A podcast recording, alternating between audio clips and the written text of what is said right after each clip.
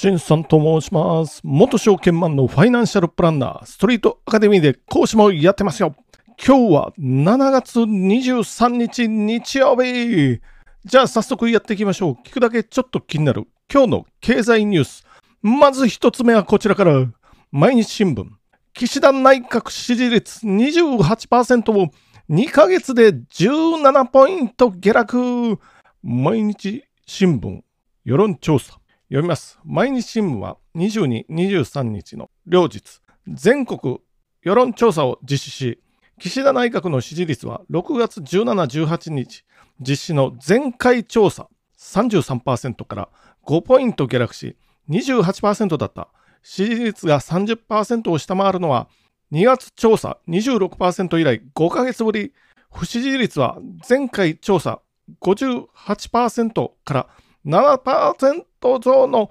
65%だったということで、まあ2ヶ月連続で17ポイント下落ということ。かなり大きな下落かな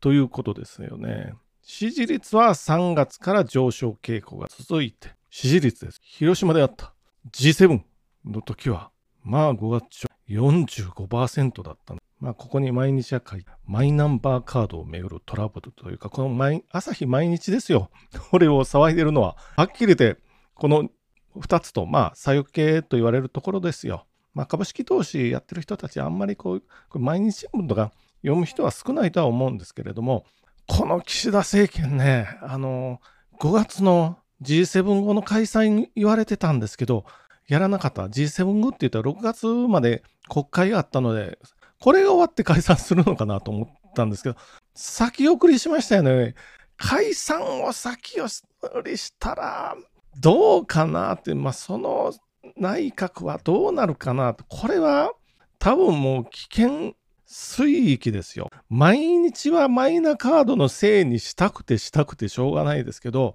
まあぶっちゃけ星川の大品種を買ったのは LGBT 理解増進法っていうやつですよ。あれ、誰が得するのっていう法案を、しかもお気づきかどうかなんですけれども、連日アメリカの、あの、日本に来てる、赴任してる大使ですよね、米国大使の、まあ結構内政干渉まがいのことです。LGBT 法を皆さんやらないといけません的な、これはね、僕も初めて思いました。外国から言われて法律をこの制定するなんていうか屈辱というかね、これは初めて感じたので、このバイデン政権のあれも余計なことを黙っときゃいいのにってもうすごいみんな憤ってましたよね。外国、これはもう明らかな内政干渉だと。LGBT 法、まあ、繰り返しますけど、こんなの誰が得すんのっていう法案を理解増進法。理解増なんか意味がよくわからないんですけど、これを無理やり通してしまった。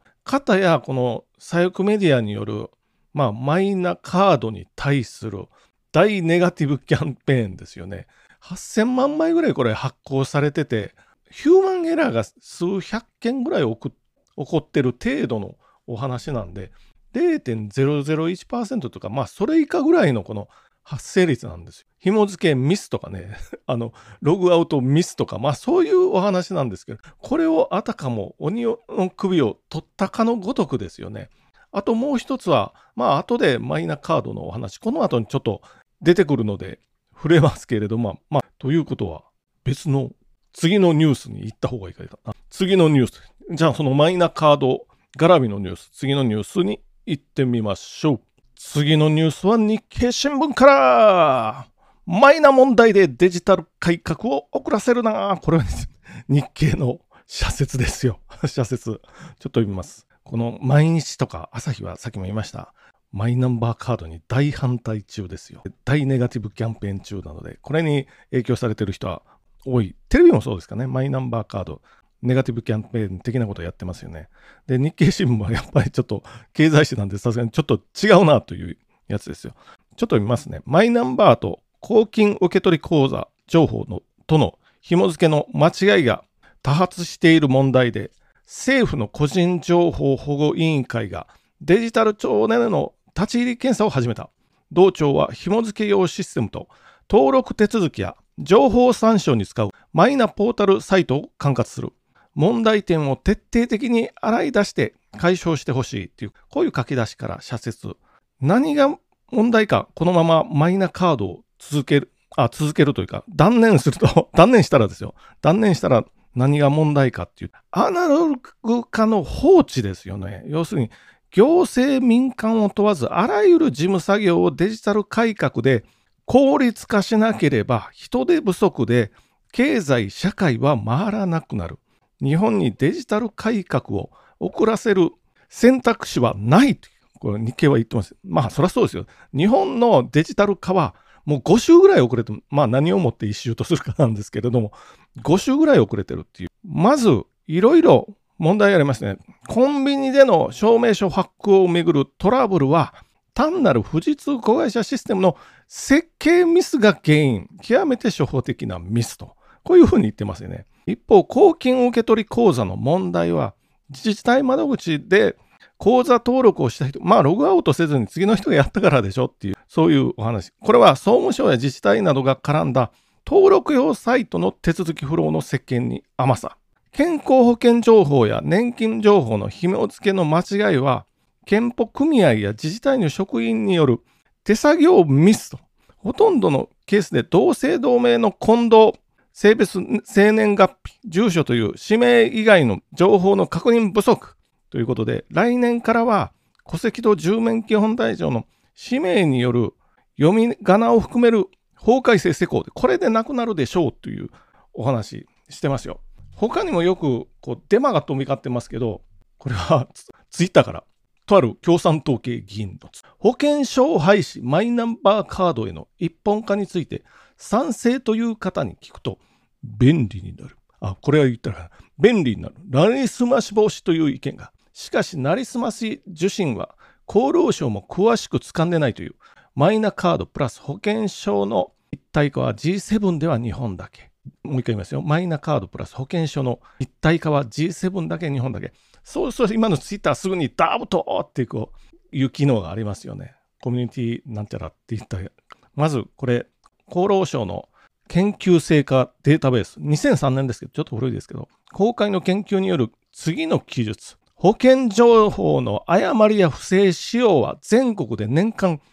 600万件ですからね、600万件。不正使用ですよ。これはもろ健康保険料に反映されてきますから、これはビッグモーターと一緒ですよ。不正請求ですよね。これ、我々は知らず知らずのうちにこの分の健康保険料も、まあ、払わされてますよ。その分保険料が高くなってる可能性結構ありますよ。その処理に1000億円の経費使われてますよってことですよね。これはもう一回言いますけど、厚労省の科学研究成果データベース、2003年ですけど、もう一つは G7 で日本だけが一体化って言ってますけど、1998年にフランスで一体化してますよ。昨日も一体化になってますよっていうふうに、すぐね、こういう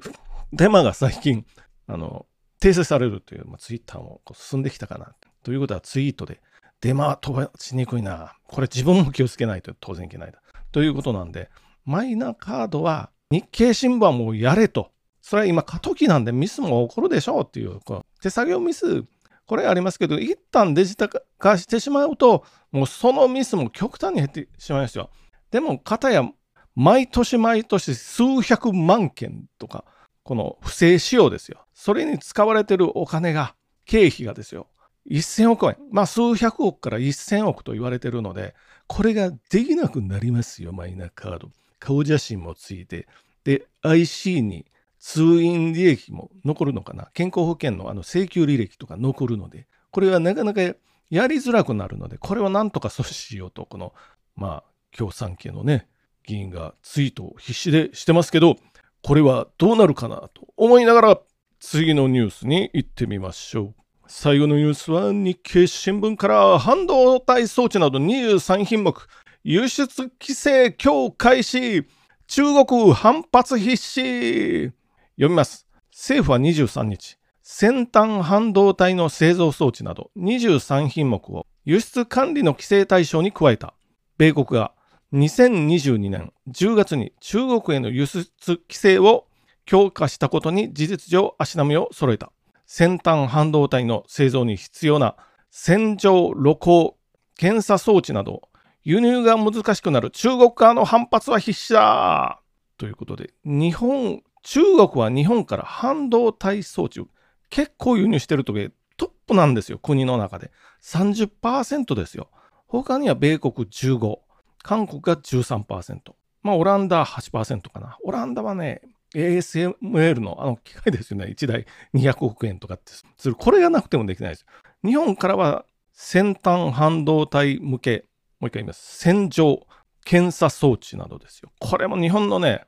日本は完成品のとにとにかく、あの、ロジック半導体という分野は弱いです。ロジック半導体っていうのは、主に CPU、GPU、特に先端品は今は日本では作ってないですよ。これは数年後、あのラピダスっていう北海道でできる工場で作るとかっていう、まあ、豪語してますけど、本当にできるのって、ちょっと個人的には思ったりもしてますけれども、でも、まあ、やると。日本からの、この装置輸入ができなくなると、中国はかなり死活問題になってくるかなと。あと、アメリカはもう確実にやらないって言ってるので、で、これは何のためというか、どういう法律に基づいてやるかっていうと、外為法ですよ。基づき、武器など軍事転用できる民生品の輸出を管理。これでやりますよ。5月に経産省が外為法に関して法令改正してるんですかね。これがこの23日に、ま、なのでまさにこの23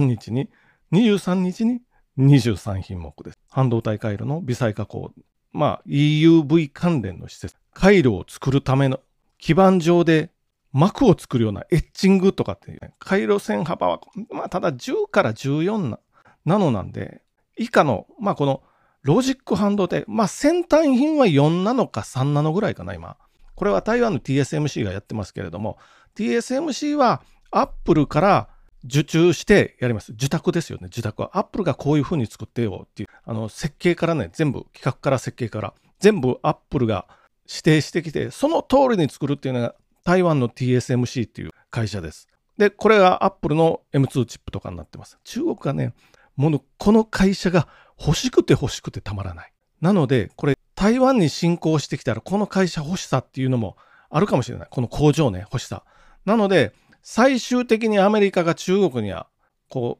う、もう台湾を取られるぞとなった瞬間に TSMC を爆撃するっていう、このきな臭い話もあります。まあ、要するにその先端品の工場、今、アップルの M2 チップを作ってるような工場なので、もう世界最先端ですよ。これはインテルもサムスンもかなわないというふうに言われてます。なので、取られるぐらいなのは最後爆撃して、まあ、ななんていうかな、まあ、焼き畑、焼き畑じゃないか。なんかそういうね、もう不毛の地にして中国に渡すと。取られたところでこちらは痛くも痒くもっていうか、あの、半導体的にはね、痛くもな、痒くもない。それは痛いですよ、当然。これ日本にとっては大打撃になってくるんで、台湾を取られたら、多分大回りしないといけないので、あの、石油のコンテナ船みたいなやつありますよね。あれ、大回りしたら、石油なんていうのは、もろ輸送コストかかってますから、これ大回りになると、台湾海峡から大回りになると、もっともっと上がりますよ、石油。もう200円超えてみたいな。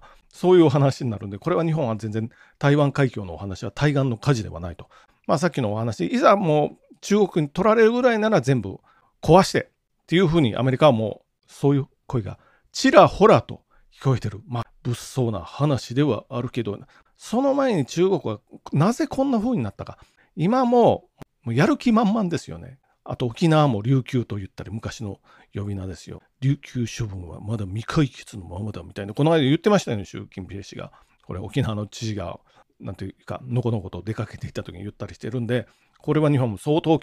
警戒をしないといけないぞと思いながら、ぼちぼち終わっていってみましょう。じゃあ本日もどうもご清聴ありがとうございました。